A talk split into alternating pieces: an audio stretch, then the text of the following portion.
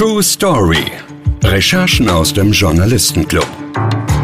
Hier erzählen Reporter von Axel Springer von ihren aufregendsten Geschichten und wie sie entstanden sind. Hi, herzlich willkommen zu True Story. Ich bin Julia Sommerfeld und freue mich sehr, dass ihr wieder zuhört. Die Story. Um diese wahre Geschichte geht es heute. Sie spielen Ahnungslosen die große Liebe vor. Sie bieten vermeintlich günstige Kredite. Sie bieten Artikel zum Kauf an, die es gar nicht gibt. Betrüger, die im Internet ihre Opfer um Geld prellen, gibt es viele. Und sie sind sehr gut vernetzt. Otto Hostetler, Reporter beim Schweizer Magazin Beobachter, ist es gelungen, zahlreiche vermeintliche Einzelfälle von Online-Betrug auf eine einzige Bande zurückzuverfolgen. Otto hat selbst mit den Betrügern geschrieben, er hat Opfer getroffen und er hat die Spur des Geldes verfolgt.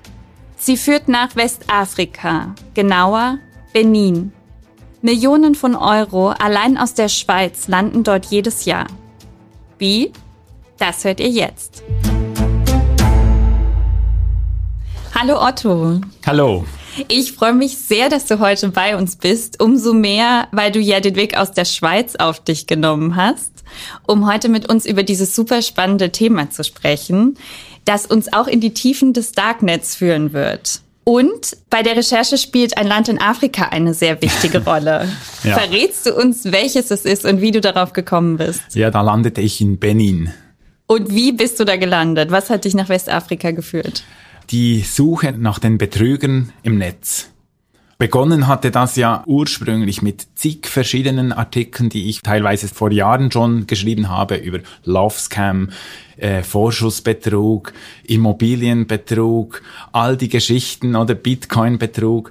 Und irgendwann dachte ich, wo fließt das Geld hin? Und in diesen Fällen, die ich da jetzt rekonstruieren konnte, landete das Geld nachweislich in Benin. Lass uns mal mit den Love Scams anfangen. Das heißt Liebesbetrug mhm. und ist eine Internetmasche, bei der Betrüger ihren Opfern sozusagen die große Liebe vorspielen. Mhm. Mhm. Bei deiner Recherche bist du auch auf Carmen S. gestoßen. Mhm. Das ist, glaube ich, nicht ihr richtiger Name. Mhm. Sie ist 77 Jahre alt und lebt in Basel und mhm. verliebt sich. Kannst du uns erzählen, was ihr passiert ist? Ja, das war eigentlich schon der zweite oder der dritte Love Scam, den ich begleitet habe. Aber dieser Fall war für mich besonders tragisch, weil das war eine Rentnerin, äh, eine betagte Frau und die verliebte sich im Netz. Die war auf einer Plattform und hatte da sympathischen Kontakt mit einem Herrn und die Tochter, die wurde dann misstrauisch, als das erste Mal Geld geflossen ist. Ich habe nicht mehr im Kopf, wie viel das war. Das waren, glaube ich, ein paar tausend Franken.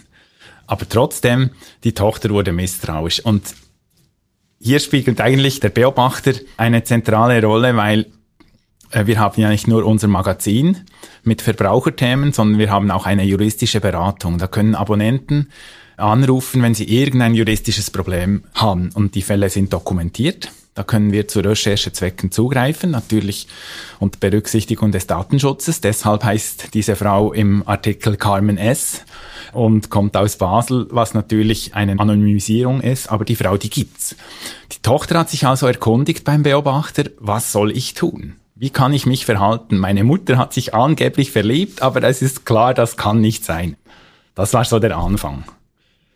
Und was für einen Vorwand hat er benutzt, um sich dieses Geld zu erschleichen? Weißt du das noch? Das weiß ich nicht mehr, aber die Fälle sind immer gleich. In der Regel gehen die auf Geschäftsreise, äh, haben dann irgendeine Autopanne oder der Sohn wird krank oder die Kreditkarte funktioniert nicht. Das sind eigentlich wie soll ich sagen, sehr plausible Begründungen. Die leuchten ein, weil sie tatsächlich vorkommen. Passiert auch uns manchmal, dass man irgendwie die Geldbörse irgendwo verliert oder so. Ja, wobei man dann selten Internetbekanntschaften fragt, die man noch nie im Leben getroffen hat, ja, sondern vielleicht erstmal die Familie oder ja, die Freunde. Ja, das stimmt schon. Aber die Internetbekanntschaften, die, die bahnen sich dann recht systematisch an. Also ich hatte einen anderen Fall, das war eine alte Schulkollegin von mir, die hat mir dann erzählt, dass sie sich auf einer Schweizer Single-Plattform gemeldet hat. Also nicht auf einer der globalen Plattformen, sondern auf einer lokalen. Da kam sie mit einem Herrn in Kontakt, der benutzte eine Schweizer E-Mail-Adresse, der hatte auch eine Schweizer Mobilnummer und der hatte eine Schweizer Adresse. Da wirst du einfach nicht kritisch. Mhm. Und diese Geschichte, äh, diese emotionale Verbindung, die entsteht dann recht schnell. Die haben telefoniert, die haben sich geschrieben und die Frau war im vollen Bewusstsein, dass das eine Person in der Schweiz ist. Der Vater sei in der Schweiz geboren, dann in die USA ausgewandert. Er wolle jetzt wieder zurück in die Schweiz kommen. Sie hat auch die Adresse gegoogelt, da hat sie ein Immobilieninserat gefunden, eine Annonce. Das klingt alles plausibel. Und so verstricken sich diese Personen in eine Art Abhängigkeit, emotionale Abhängigkeit, und da ist man einfach anfällig. Wenn dann das Gegenüber irgendein Problem hat, da hilft man, ja. Am Anfang sind das auch in aller Regel sehr kleine Beträge, paar hundert Franken. Und dann steigert es sich. Dann und, steigert es sich, ja. Und im Fall von Carmen S. war es ja sogar so, dass nicht nur ihre Tochter sie gewarnt hat, sondern auch die Bank. Genau. Und am Ende schreibst du in deinem Artikel, sind insgesamt 100.000 Franken ja, ja, das, übergewandert. Ja, das ist natürlich brutal tragisch. Insbesondere, das ist mir mehrere Male aufgefallen, dass die Bank gewarnt hat und den Leuten gesagt hat, wir sehen ja, dass irgendwas nicht stimmen kann. Aber letztendlich, wenn der Klient der Bank sagt, ich will das Geld überwiesen haben, dann äh, macht die Bank das. Und in diesem Fall war es natürlich tragisch, weil das war das Ersparte, das Altersgeld äh, dieser betagten Frau. Damit man sich das mal vorstellen kann, haben wir eine von diesen romantischen E-Mails einlesen lassen, die einer der Betrüger verschickt hat. Hallo Schatz, ich bin so glücklich seit dem Tag, an dem du in mein Leben getreten bist, bevor ich zu meinem Lieferauftrag aufbrach.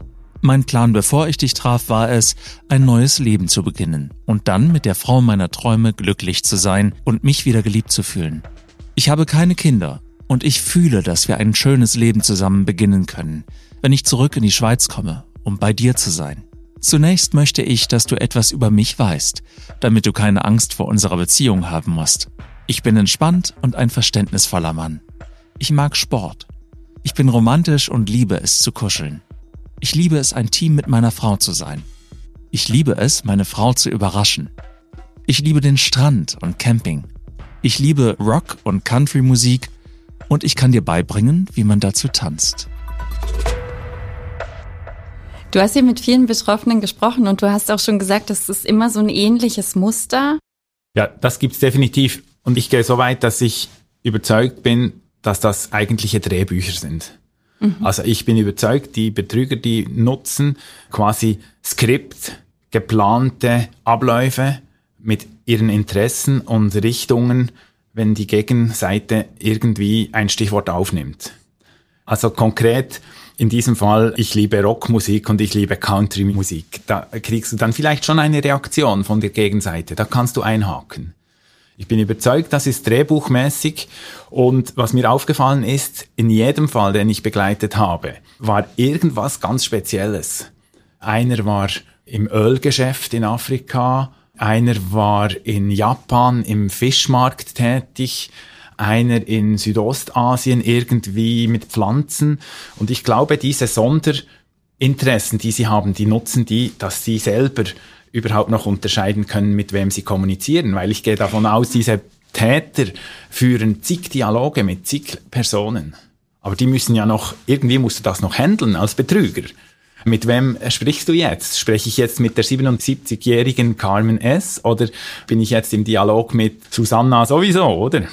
Ja, das ist ganz schön schwer, dann noch auseinanderzuhalten, wem man was genau. erzählt hat. Und ne? ich glaube, da ist in der Geschichte, in der Legende dann des Betrügers irgendein spezieller Pfad, damit er immer wieder auf diesen Pfad umschwenken kann und sich nicht äh, verstrickt. Aber ehrlich gesagt äh, muss man sagen, solche Beschreibungen von sich selbst, das sind Allgemeinplätze, die, die treffen fast auf alle Leute zu. Und, aber man spricht darauf an.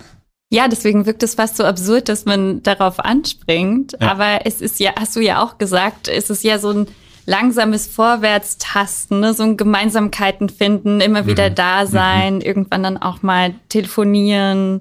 Mhm. Mhm. Ja, ich hatte einen anderen Fall, da war die Geschichte, dass er kommt zurück nach Bern, weil er dort seinen Ursprung hat, väterlicherseits. Und er hat dann auch der Frau Bilder geschickt und ich habe dann gesagt, äh, zeig mir mal die Bilder. Weil wenn du als Amerikaner nach Bern kommst und du verabredest dich mit einer Frau aus der Region Bern, also auch wenn die Verabredung nicht real ist, sondern nur telefonisch oder per Mail oder per SMS, dann bin ich überzeugt, dann schickst du nicht Bilder aus den USA von deiner Mutter und von deinem Haus, sondern du schickst ein Bild des Bundeshauses in Bern oder der berühmte Bärengraben oder die große Kirche, das Münster, weil du zeigen willst, dass du da bist. Aber von diesen Bildern war nichts zu sehen. Und dann habe ich nur eine Bilder-Reverse-Suche gemacht und dann habe ich der Frau aufzeigen können, dass das gefakte Bilder sind, alles erstunken und erlogen. Und dann hat sie dir geglaubt. Ja, wohl oder übel. Ja. Sie wollte es eigentlich nicht glauben. Das ist auch ein Phänomen. Die versuchen mit aller Kraft daran festzuhalten. Und die dritte Person, die ich da begleitete, die sich ursprünglich auf der kleinen Schweizer Single-Plattform gemeldet hatte, die schrieb am Schluss einen handgeschriebenen Brief real per Post an die Adresse und der kam dann zurück, Zustellung nicht möglich. Und dann war es ihr endlich klar. Ich meine, in diesem Fall hatte der Betrüger eine Schweizer E-Mail-Adresse, Schweizer Telefonnummer. Das klang einfach plausibel. Die Frauen oder manchmal auch Männer dürfen sich nicht allzu große Vorwürfe machen, weil die Betrugsschemen, die sind so gut. Also die machen sich kundig, wer ist der große Provider in der Schweiz? Da buchen wir eine E-Mail-Adresse. Da wirst du schon ein bisschen weniger skeptisch. Du hast auch mit Betrügern hin und her geschrieben, aber keine romantischen E-Mails, sondern du hast dich um einen Privatkredit beworben. Ja. Wie hast du die Betrüger auf dich aufmerksam gemacht? Ja, der Punkt war ja, bei unserem Beratungszentrum hatten wir ja all die verschiedenen Online-Betrüger. Und da bin ich einfach die verschiedensten Meldungen aus der Leserschaft durchgegangen und dann ist mir aufgefallen, da sind relativ viele so Privatkreditbetrüger. Und da dachte ich mir, das finde ich schon speziell, wenn du in Geldnot bist und dann über Facebook in eine Gruppe gehst, die verspricht, Kredit zu geben, da muss die Not schon groß sein, ja? Wenn du nicht zu deiner Bank gehst oder nicht zu deinen Kollegen, wenn du auf Facebook in eine Gruppe eintrittst, die dir verspricht, Kredit zu geben. Und da habe ich mit einem Fake-Profil mich da gemeldet in der Gruppe und gesagt, ich benötige einen Kredit wegen kurzfristigem Engpass und ich würde das in ein paar Monaten zurückzahlen. Das war quasi eine Lockvogel-Annonce von, von mir, um zu sehen, was kriege ich da für Angebote. Und innerhalb von Minuten kriegte ich drei, vier, fünf, sechs Angebote. Äh, ich soll mich doch da melden. Und den Gesprächsablauf haben wir einmal einlesen lassen. Betreff Privatkredit. Guten Tag, wir hatten über Messenger Kontakt betreff Kredit von 15.000 Schweizer Franken. Vielen Dank für den Vertrag. Bitte entschuldigen Sie die Verzögerung. Ich bin gerade zeitlich etwas unter Druck. Wie geht es nun weiter? Wann denken Sie, könnten Sie den Betrag auszahlen? Du hast den Vertrag unterschrieben und schickst mir den unterschriebenen Vertrag. Hallo Frau Margarete. Hier der unterschriebene Vertrag. Sir, ich schicke Ihnen das Konto, um es zu tun. Was meinen Sie? Ich verstehe nicht. Ich habe den Vertrag unterschrieben. Wie geht es nun weiter? Wann wird der Kredit überwiesen? Ich bin inzwischen etwas unter Zeitdruck. Bitte antworten Sie mir schnell. Sir, ich sollte die Vertragsgebühr bezahlen. Wenn Sie in 15 Minuten bezahlen, haben Sie Ihr Darlehen auf Ihrem Konto. Ich habe Sie verpasst mit dem Call und wollte zurückrufen. Wie hoch ist die Vertragsgebühr? Sie müssen die 258 Euro bezahlen. Wenn Sie in 15 Minuten bezahlen, haben Sie Ihr Darlehen auf Ihrem Konto. Oder du machst ein neues Schweizer Konto, bezahlst die 258 Euro für die Enttäuschung und schickst mir die Bankverbindung, mit der du in 15 Minuten schnell deinen Kredit hast. Sir, Sie können mir antworten. Wird schnell mit dem Darlehen beginnen. Ich verstehe nicht. Warum soll ich ein neues Konto eröffnen? Haben Sie keine Bankverbindung in der Schweiz? IBAN. Sir, ich werde Ihnen sagen, dass Sie die DE bezahlen möchten. Guten Tag. Ich habe den Betrag im E-Banking mehrmals erfasst und überwiesen, aber die Bank hat das Geld zurückgeschickt. Warum weiß ich nicht. Aber es gibt ein Problem mit diesem Konto. Senden Sie mir eine andere Bankverbindung in der Schweiz und ich kann die Gebühr dann rasch bezahlen. Ich bin froh um eine schnelle Erledigung, denn ich brauche dringend den Kredit von 15.000 Schweizer Franken. Danke für Ihre Bemühungen. Okay, Sir, aber ich möchte, dass Sie dies gleichzeitig verstehen. Wenn Sie die 258 Euro heute überweisen, haben Sie Ihr Guthaben erfolgreich auf Ihrem Bankkonto. Aber ansonsten erhalten Sie das Guthaben nicht, wenn Sie nicht bezahlen. Ich sage das, weil Sie gestern selbst gesagt haben, Sie wollten zahlen und wir haben den ganzen Tag auf Ihr Zeichen gewartet und nichts bekommen, als wir bereit waren, Ihren Kredit auf Ihr Bankkonto zu überweisen. Ich hoffe, dass dies heute der Fall sein wird, denn wir warten auf Sie. Vielen Dank für Ihr Verständnis und Ihre Antwort. Ja, das war lustig. Äh, also das war ja ein, eigentlich eine Phishing-Methode meinerseits. Also ich habe mich gemeldet und gesagt, ich brauche einen Kredit und de facto wollte ich ja IBAN-Nummern herausfinden, um zu sehen, wo das Geld hinfließt. Aber tatsächlich, ich hatte ein halbes Dutzend solcher Fälle auf dem Tisch, die sich so ab gespielt haben. Und das spielt sich immer gleich ab. Und teilweise ist die Diskussion dann komplett absurd, weil die nutzen ja einen Übersetzungsdienst und die Formulierungen sind dann wirklich äh, teilweise bizarr.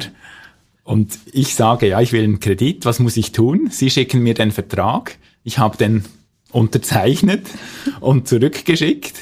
Und dann wollte ich ein Konto und dann habe ich gesagt, ich kann es nicht überweisen, haben Sie ein anderes Konto, weil ich wollte möglichst viele Kontoverbindungen erhalten. Und zwar nur Schweizer IBAN-Nummern, keine deutschen. Ich kriege auch immer wieder deutsche Kontoverbindungen, aber ich wollte Schweizer Verbindungen haben, um die Fälle zu rekonstruieren. Du hast dann sogar einen Vertrag zugeschickt gekriegt. Wie sah der aus? Ja, also erstens machen die total auf Tempo. Das geht zack, zack, zack und schicken dir einen Vertrag und sagen, du musst unterzeichnen, dann können wir das gleich auszahlen. Die Idee ist natürlich, dass im Vertrag steht, du musst zuerst eine Gebühr bezahlen für irgendwelche Abwicklungsspesen, weiß Gott was. Und dieser Vertrag, wenn du den anschaust, da kriegst du einen Lachanfall, weil der ist geschmückt mit Stempeln und Marken und Signaturen. Oben ist, war so eine deutsche Flagge, also es war erkennbar als DDR-Flagge äh, und, und dann sind so Gesetzgebungsparagraphen äh, in schwülstigem Deutsch äh, erwähnt.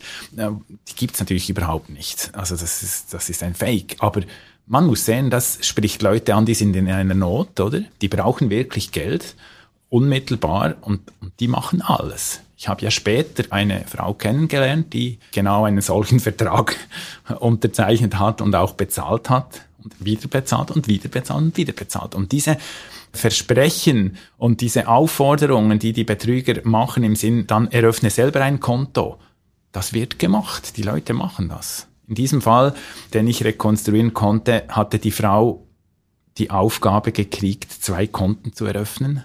Eines, auf den der Kredit überwiesen werden soll und ein zweites, auf den sie dann die Amortisationsraten überweisen sollte. Und gleichzeitig musste sie diesem angeblichen Finanzinstitut, was natürlich keines war, äh, musste sie die Zugangsdaten bekannt geben. Und später in den Polizeiberichten habe ich dann gesehen, äh, die Gelder wurden abgehoben, wo? In Benin. Und wir wollen unseren Hörern diesen Vertrag natürlich nicht vorenthalten. Ihr findet den auf unserem Instagram-Kanal. Jetzt wollen wir aber erstmal über dich sprechen und ein bisschen mehr über dich und deine berufliche Karriere erfahren. Bist du bereit für eine kurze Runde mit schnellen Fragen? Alles klar. Reporterleben. Ab ins Rampenlicht. Wann und warum hast du beschlossen, dass du Journalist werden möchtest?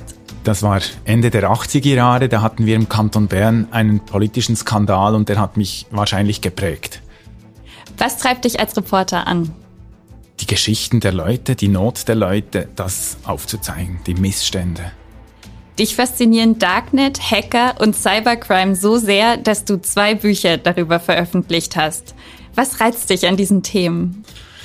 Das Abstrakte, das viele abschreckt, die technischen hohen Hürden, die fast unverständlich sind, meist auch für mich, aber das irgendwie darzustellen, um zu zeigen, das ist Alltag. Hand aufs Herz, was hast du selbst schon im Darknet gekauft? Verschiedene Medikamente zu Testzwecken, alles sauber kontrolliert mit einem Anwalt. Du hast 2016 einen berufsbegleitenden Master in Economic Crime Investigation abgeschlossen. Was war das Wichtigste, das du dort gelernt hast? Ich habe gelernt, dass wir ähnlich denken und recherchieren wie Ermittlungsbehörden und dass wir von diesen Ermittlungsbehörden ganz viel lernen können. Zum Entspannen auf der Couch. Gehackte Dokumente analysieren, Tatort schauen oder Krimis lesen. Oder machst du da etwas ganz ohne Verbrechen? Ähm, Tatort schaue ich fast nie. Krimi lesen ab und zu, aber tatsächlich ab und zu verliere ich mich dann auf den Leak-Seiten der Erpresserbanden, um zu schauen, äh, welche neue Firmen werden gerade erpresst und wo gibt's welche Daten. Wir haben viele Hörer aus Deutschland, aber auch aus der Schweiz. Verrat uns doch deinen Lieblingsort in der Schweiz.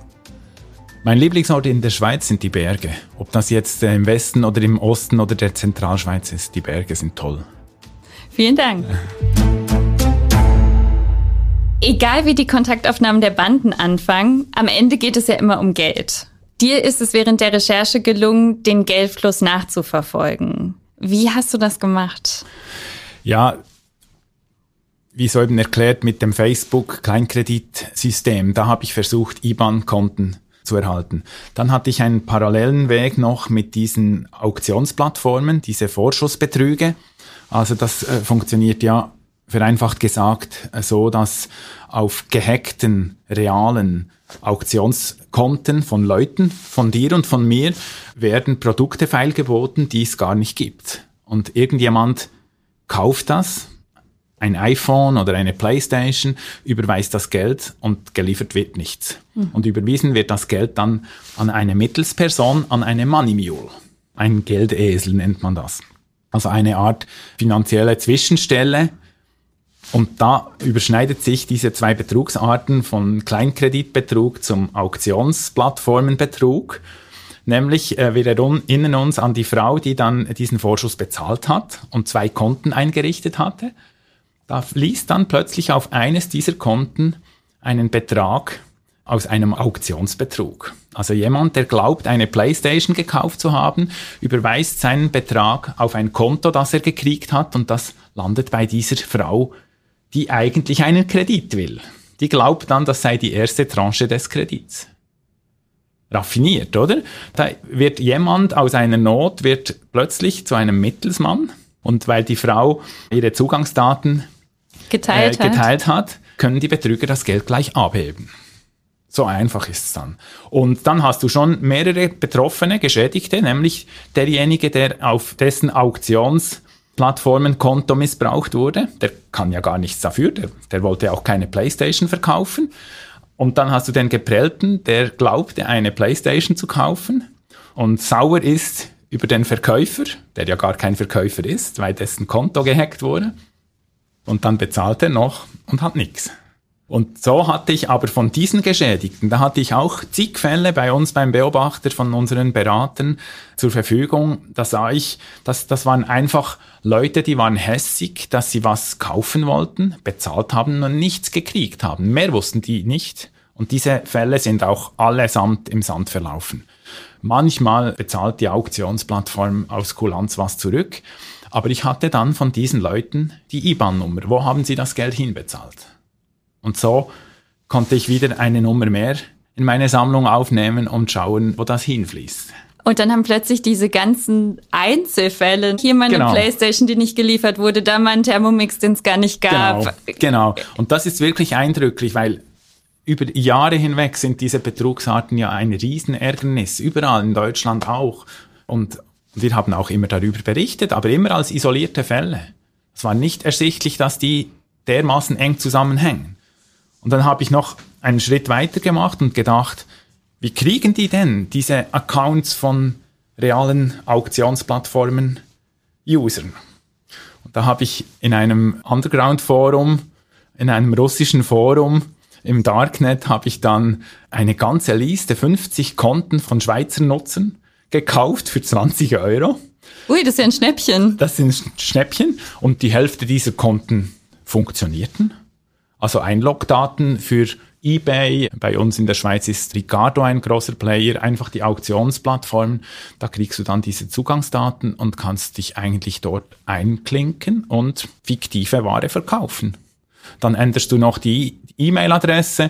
Da hat der eigentliche Nutzer dieses Accounts weiß gar nicht, dass sein Account genutzt wird. Das ist vielleicht jemand, der hat vor fünf Jahren mal was verkauft und hat äh, diesen Account äh, wird nicht mehr benutzt, oder? Und die Betrüger reaktivieren diesen Account, ändern die E-Mail-Adresse, das Passwort, so dass sie isoliert Zugang haben, ändern dann auch die Zahlungskonditionen, Bedingungen äh, beziehungsweise die IBAN-Nummer eben mit einem Money Mule.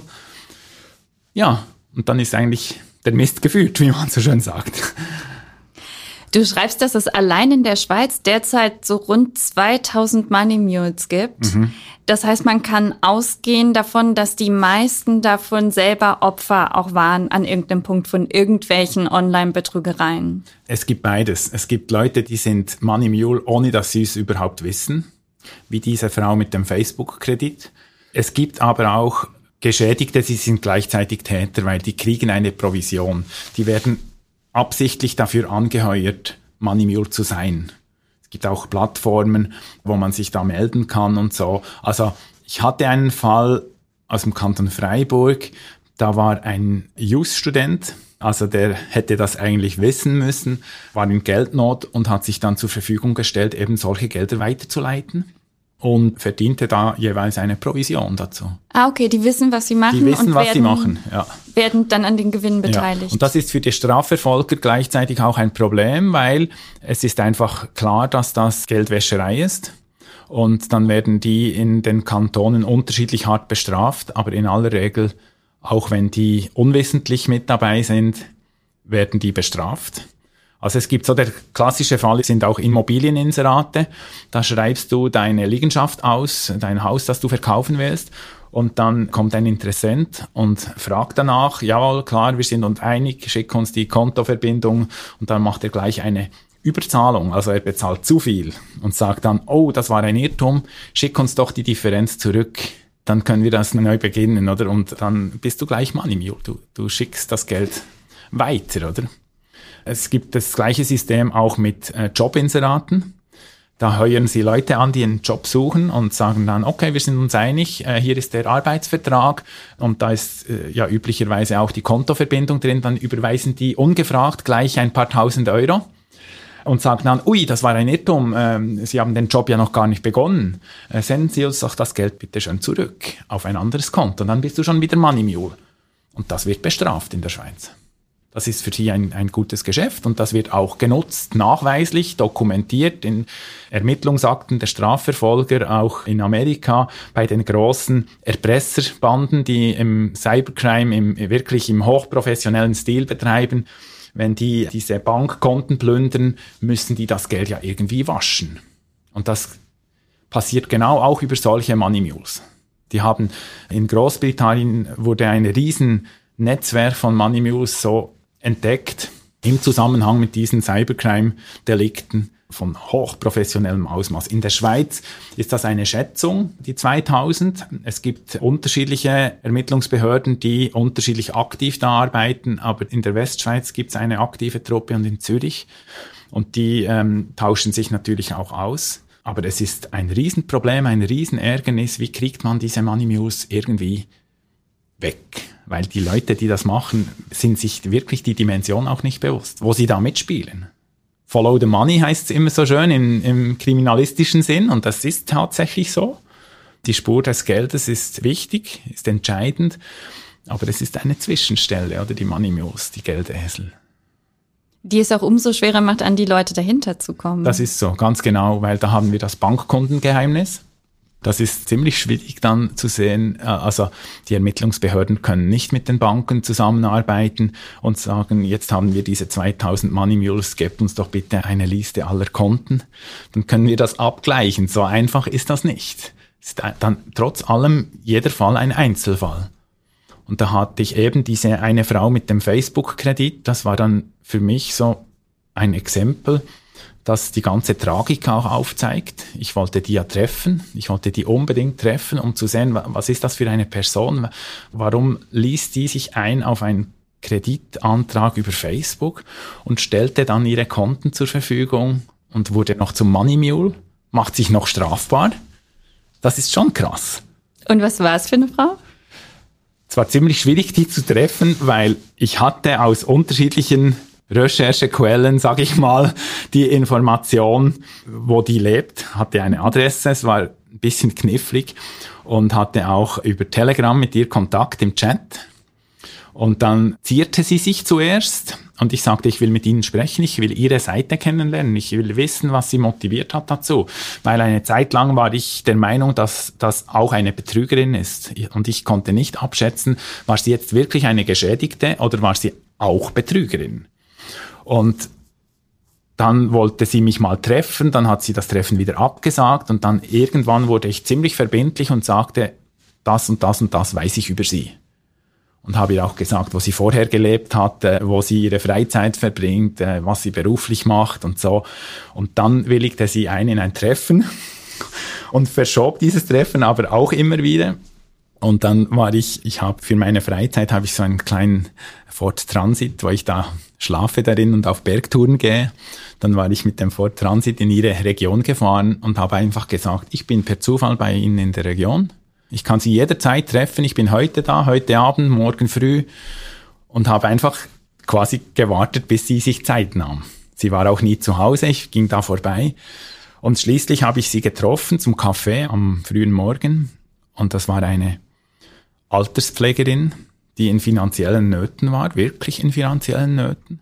Und entsprechend sind genau solche Leute anfällig für diese Betrüge sie hatte nie einen Moment gezweifelt mit diesen zwei Bankkonten, die sie eröffnen sollte. Also wenn du real reflektieren kannst, dann wirst du da skeptisch. Aber das konnte sie nicht mehr, weil sie in Not war. Sie zahlte etwa drei oder viermal einen Vorschuss. Das waren dann mehrere tausend Franken. Also sie wollte eigentlich 15.000 Franken, hat dann am Schluss mehrere tausend Franken selber bezahlt. Die Not wurde noch größer. Und eines Tages kam das Telefon der Polizei. Und da waren auch Strafanzeigen aus Deutschland eingegangen. Thema Vorschussbetrug, Auktionsplattformen. Ihr Konto wurde dann nachweislich eben auch genutzt, um Gelder zu transferieren. Nach Benin. Und wird sie dann auch dafür strafbar gemacht, wenn das über ihr Konto stattfindet? Also heißt es, sie hat unter Umständen nicht nur diese Tausende von Euro Vorschuss in den Kredit investiert, sondern sie muss dann auch noch Strafe zahlen, weil mit ihrem Konto illegale Sachen passiert sind? Ja, davon gehe ich aus. Also, dass ein Strafverfahren läuft in diesem Fall. Äh, ich habe bisher noch nicht gehört, dass das abgeschlossen wäre. Aus vergleichbaren Fällen weiß ich, dass, dass die wahrscheinlich bestraft wird. Das wird vermutlich eine Geldstrafe sein, aber das wird ihre finanzielle Situation nicht noch verbessern. Zudem ist das natürlich sehr schambehaftet, äh, ähnlich wie bei den Love Scams, ähm, dass man sich eingestehen muss und seinem Umfeld eingestehen muss, dass man da auf was reingeflogen ist, was eigentlich ersichtlich gewesen wäre. Du hast gerade gesagt, in Ihrem Fall haben die Spuren auch nach Benin geführt, genauso wie vorher auch schon bei verschiedenen IBANs, die du gecheckt mhm. hattest. Du hast auch einzelne Facebook-Profile gecheckt von Leuten, die Kredite mhm. angeboten mhm. haben und bist da auch wieder im Benin mhm. gelandet, richtig? Genau, ich wollte da einfach den Kreis schließen und habe dann systematisch geschaut, was sind das für Leute, die in diesen Facebook-Kreditgruppen diese Kredite anbieten. Und das waren immer deutsche oder schweizerische Personen angeblich. Und das waren geklaute Profile. Also die Namen waren leicht geändert vom Original also von normalen Personen, die auf Facebook sind, haben auch das Profilbild geklaut und den Namen vielleicht mit einem Doppel-T oder mit einem Doppel-S geschrieben. Aber da wirst du nicht gleich skeptisch. Es ist einfach ein klassisches Fake-Profil äh, oder ein Parallelprofil einer real existierenden Person, müsste man sagen. Und dann habe ich diese Profile analysiert und geschaut, wer sind die Freunde, von wem kommen die Likes, wer kommentiert wem das war ziemlich aufwendig, habe ich da Excel-Tabellen kreiert, umfangreiche, und dann äh, festgestellt, dass ganz zu unterst im Profil oder zu, am Anfang des Profils waren dann plötzlich schwarze Männer, die sich da auf den Bildern gezeigt haben. Und dann habe ich diejenigen abgeglichen, habe die auch mit äh, Bilder-Reverse-Suche gefunden im realen Leben und gesehen, dass die alle aus der gleichen Stadt stammen. Das ist ein relativ in meiner Optik ein relativ kleiner Kreis von Personen, die sich da gut kennen. Die haben sich gegenseitig gelobt über Facebook. Aber dann äh, ganz zu oberst sind dann einfach die, die äh, Kreditangebote, die sie da machen. Aber eigentlich ist das relativ banal. Also du kannst die Freunde checken, die Likes checken und ganz zurückscrollen in ihrem Profil und dann bist du eigentlich bei den Hintermännern. Und dann hast du sozusagen die ganze Bande. Genau, ja, ich habe auch dann versucht, die anzurufen. und als ich mit dieser Margarete korrespondierte, die natürlich nicht so heißt, die hat mich über den Messenger von Facebook auch ein paar Mal angerufen, aber ich konnte das Telefongespräch nie entgegennehmen. Das war ganz kurios und ich glaube, die machen das, um wiederum Druck zu machen, Tempo zu machen, dass du diese Gebühren bezahlst. Und ich versuchte dann auch über den Messenger sie anzurufen, habe dann auch ihre Mobilnummer herausgefunden, habe da angerufen und die wussten natürlich von nichts. Also über Messenger nahmen die gar nie ab, weil ich wiederum davon ausgehe, dass die mehrere Dialoge gleichzeitig pflegen oder erledigen, so dass die gar nicht, sie sind zwar online, aber nicht gerade in meinem Kanal, sondern müssen vielleicht gerade eine andere Person motivieren, diesen Vorschuss äh, zu überweisen. Ja. Dann kommen wir zu den Höhepunkten deiner Recherche. Höhepunkte. Die Story im Superlativ. Was hat dich bei der Recherche am meisten überrascht? Äh, die Kaltblütigkeit dieser Betrüger, das ist äh, schon immer wieder überraschend. Ich meine, wenn du als Betrüger merkst, dass du jemanden in ein persönliches, finanzielles, emotionales Fiasko stürzt, wie die damit umgehen, das ist eigentlich erschütternd, kaltblütig, das überrascht mich auch immer wieder. Ähm, aber das ist eher so die emotionale Schiene. Über, überrascht hat mich auch, wie eigentlich banal verhängt all diese Betrugsarten miteinander sind. Und dann ist man plötzlich eigentlich tief in der Cybercrime-Thematik, wo es darum geht, dass dein Konto gehackt wird, dein Konto genutzt wird für andere Zwecke, für betrügerische Zwecke. Da bist du plötzlich in der internationalen, hochprofessionellen Cybercrime-Gesellschaft. Was war die größte Herausforderung bei der Recherche? Die Zuordnung von IBAN-Nummern an Personen. Du hast ja auch gerade erzählt, wie du Excel-Tabellen gebaut hast, um nachzuvollziehen, wer auf welchem Profil was liked. Wie lange hast du insgesamt recherchiert? Ja, ich habe da nicht nonstop dran recherchiert, immer wieder zwischendurch. Dann brauchte ich mal Pause oder äh, schrieb einen anderen Artikel dazwischen. Das waren Wochen natürlich, Wochen. Ja, ich, ich versuchte eben auch mir die Zeit zu nehmen, um diese Frau beispielsweise zu treffen. Ich wollte die unbedingt treffen. Oder dann hatte ich parallel dazu äh, Einsichtsgesuche gestellt in Strafurteile. Gerichtsurteile, Strafurteile, die sind öffentlich, Justizöffentlichkeit. Die musste ich mir natürlich besorgen. Ich wollte wissen, wo werden Money Mules wie bestraft? Was stecken für Geschichten dahinter? Ich habe eigentlich praktisch alle Fälle, die ich von unserer Beratungsabteilung gekriegt habe, ich habe ich abtelefoniert das waren zig Fälle und das kannst du nicht einfach innerhalb von ein paar Tagen machen. Und wie waren die Reaktionen auf deinen Artikel? Ganz unterschiedlich. Also die beispielsweise die Carmen S., die Tochter hat sich natürlich schon gemeldet, war sehr froh und glaubte dann auch, dass ihre Mutter das verstanden hat. Das waren einfach die Betroffenen, die sehr froh war, dass das thematisiert wurde. Auf der anderen Seite kriegte ich auch indirekt Feedback von Ermittlungsbehörden die da mir geschrieben haben, sie würden jetzt diesen Artikel benutzen, um Schulungen durchzuführen. Also auch beispielsweise bei den Banken, das Thema Money Mule wird schon erkannt. Die Banken wollen das bekämpfen, das glaube ich auch, aber es ist nicht so einfach, das zu erkennen. Und da wurde offenbar in Schulungen auch der Artikel verwendet dazu. Du brennst ja insgesamt für alles, was mit krimineller Aktivität im Internet zu tun hat. Gerade ist dein Buch Underground Economy erschienen, das beleuchtet, wie Cyberkriminelle Wirtschaft und auch Staaten bedrohen. Das ist mittlerweile eine richtige Industrie geworden, oder? Ja, das ist krass. Und da fließt eben dieser Online-Betrug eigentlich in genau diese Welt, dass die sich mit banalen Phishing-E-Mails oder banalen, auch sehr raffiniert formulierten Phishing-E-Mails über Mobilgeräte oder über E-Mail klassischer Art in jemandens Konto einloggen können, sich da breit machen können, in eine Gesellschaft, in eine Unternehmung eindringen können, dort Daten sichern, verschlüsseln oder entwenden und so die Firmen erpressen. Also das ist wirklich ein riesiges äh, Ausmaß, das diese kriminalistische Form angenommen hat. In den letzten zwei, drei Jahren sind diese Banden wirklich derart aktiv geworden. Und wenn wir von den Banden sprechen, dann meinen wir nur die letzte Kaskade in diesem Cybercrime-Delikt, nämlich dort, wo es um die Erpressung der Unternehmung einer Firma geht.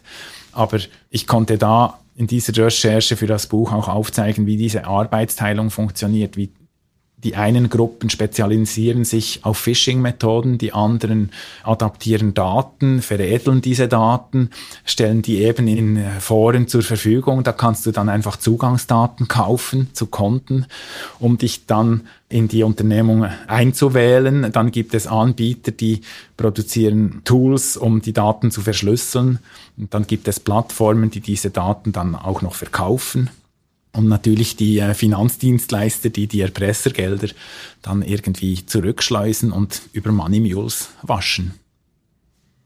Also dieses Feld, diese Cybercrime-Industrie, die hat sich dermaßen professionalisiert und das ist fast unglaublich, weil auch hier wieder die Schamgrenze mitspielt. Also die Unternehmen wollen nicht sagen, dass sie gehackt wurden, dass sie erpresst wurden, die bezahlen lieber die Gelder, oder? Einerseits, weil sie vielleicht keinen Zugriff mehr auf ihre Daten haben, weil die kein Backup haben. Oder andererseits, weil irgendwie ein Reputationsschaden da ist und sich die dann sagen, okay, ich bezahle das Geld, die, meist sind das paar tausend Euro und, und dann ist das Problem vom Tisch, oder? Ist es vom Tisch? Oder also als Laie würde ich jetzt annehmen, vielleicht sind diese Banden untereinander auch so gut vernetzt, dass sich dann rumspricht, ach hier Unternehmen XY zahlt dann schon mal die 1000 Euro. Genau, das, das kann der Fall sein. Also es gibt effektive äh, solche Listen mit quasi seriösen Zahlen. Aber es gibt auch eine Art Ethik bei diesen Erpressern, die sagen, wir können nur erfolgreich erpressen, wenn wir dann auch bieten, was wir versprechen, nämlich die Zerstörung der Daten oder die Rückführung der Daten.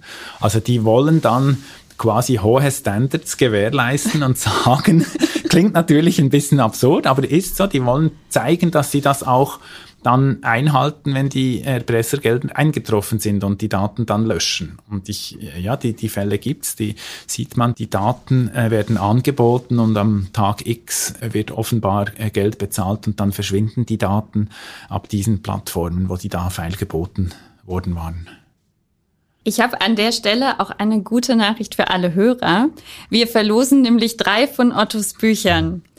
Wenn ihr Interesse habt, dann folgt uns einfach auf Instagram. Ihr findet uns da unter True Story Podcast und schreibt einfach einen Kommentar unter unseren Gewinnspielpost. Oder wenn ihr mögt, könnt ihr uns auch gerne eine E-Mail an truestory@axelspringer.com schreiben. Bevor du dich so ausführlich mit Hackern beschäftigt hast, hast du für dein Buch Darknet, die Schattenwelt des Internets, monatelang im Darknet recherchiert. Was hat dich dabei am meisten beeindruckt? Ja, das war ja die Zeit nach Silk Road, als da die ersten Plattformen, Drogenhandelsplattformen im Darknet bekannt wurden, 2013, 2014. Und da habe ich einfach begonnen, mir einen Überblick zu verschaffen und habe dann selber eine Art Statistik geführt, welche Plattformen wie viele Nutzer haben, wie viele Angebote im Bereich Drogen und Medikamente da feilgeboten werden. Und über wenige Monate hinweg haben diese Anzahl Angebote sich dermaßen gesteigert, das war wirklich verrückt. Die große Plattform damals hieß Alphabay. Das waren Hunderttausende von Produkten nur im Bereich Drogen und Medikamente. Dieser freie Handelsplatz, das war wirklich, also das hat mich am, am Anfang völlig überwältigt. Das kann ich mir vorstellen. Wie hast du dich denn da zurechtgefunden? Es gab da so Anleitungsseiten, äh, auch im offenen Netz, äh, welches die einschlägigen Plattformen sind. Und relativ bald habe ich dann über die Foren, jeder Handelsplatz führte auch ein Forum, wurde dann natürlich ausgetauscht, wo die guten Plätze sind, aber aus der großen Anzahl Marktplätze war klar ersichtlich, da waren drei, vier, fünf, waren wirklich die führenden Marktplätze und da gab es spezielle Marktplätze für Waffen, es gab spezielle Marktplätze für Drogen oder Medikamente oder gefälschte Markenprodukte, Uhren, Jeans, Turnschuhe und so. Ähm, das waren dann aber schon fast eher so Nischenplattformen. Das hat sich dann auch verändert merklich mit den wirklich eindrücklichen Ermittlungserfolgen der Behörden, auch der deutschen Behörden und der Niederländer und vor allem der Amerikaner. Die haben Alphabay und Hansa-Marken, die großen Plattformen wurden alle geschlossen. Das waren eindrückliche Ermittlungserfolge. Das hat natürlich der Szene zugesetzt und deshalb hat sich das auch immer wieder verschoben und hat sicher heute nicht mehr die Bedeutung wie damals, aber es hat sich verlagert eben in Foren, dass du dich da in Foren einwählen musst. Teilweise musst du in diesen Foren auch noch ein Depot bezahlen. Das war damals für mich noch nicht ersichtlich. Ich habe mich damals wirklich auf die Medikamente, Drogen-Thematik fokussiert. Aber es gab für mich schon Hinweise, da habe ich das aber nicht genau recherchiert, wie diese Hacker in diesen Foren funktionieren. Das versuche ich im neuen Buch aufzuzeigen, wie die sich eben in diesen Foren wie ein schwarzes Brett kannst du dich da melden, dass du gerne eine Gasversorgungsgesellschaft hacken möchtest und dann kriegst du ein Angebot. Äh, je exklusiver du das nutzen willst, wenn ein anderer Betrüger ähm, das Angebot auch nutzen will, ist, ist der Datensatz natürlich ein bisschen billiger. Wenn du den exklusiv nutzen willst, ist er teurer und die liefern dir dann den Zugang zum Netzwerk, um ein Gaskraftwerk zu manipulieren oder um stillzulegen. Und das in diesen Foren, das sind dann wirklich die absoluten Insider-Foren, da musst du teilweise Tausende Dollars als Deposit hinterlegen zu deiner quasi, um deine Zuverlässigkeit, äh, Vertrauenswürdigkeit zu gewährleisten. Du brauchst äh, auch Leute, die dich einladen. Du musst dann über Monate hinweg Postings absetzen und andere Beiträge kommentieren, ehe du überhaupt richtig handlungsfähig wirst. Und da kann ich mich natürlich nicht bewegen in diesen Foren. Da habe ich meinen Co-Autor, der sich da sehr gut auskennt und seit Jahren in diesen Foren ist und die Szene beobachtet aber da kann ich rein von meinen IT-Kenntnissen, die durchaus bescheiden sind, kann ich mich da gar nicht sprachlich ausdrücken. Und dazu kommt, dass vieles da in Russisch ist, wo du den Slang drauf haben musst, sonst wirst du gar nicht ernst genommen. Bevor wir uns jetzt von dir verabschieden, habe ich noch eine letzte Frage an dich. Headline-Macher. Welche Story bringst du ganz groß raus?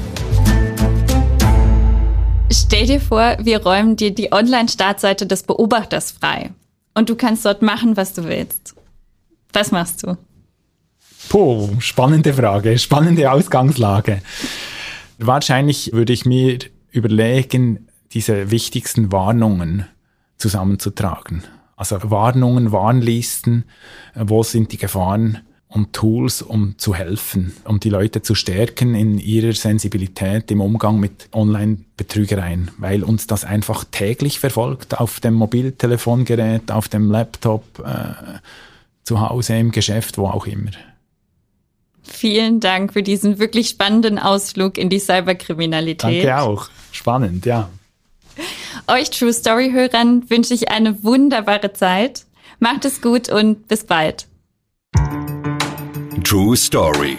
Folgt uns auf Instagram unter True Story-Podcast, wenn ihr keine Folge mehr verpassen oder noch mehr Stories von unseren Reportern wollt. Bewertet uns bei Spotify oder kommentiert bei Apple Podcasts. Wir sind auf eure Meinung gespannt. Schreibt uns gerne eine E-Mail an truestory at axelspringer.com.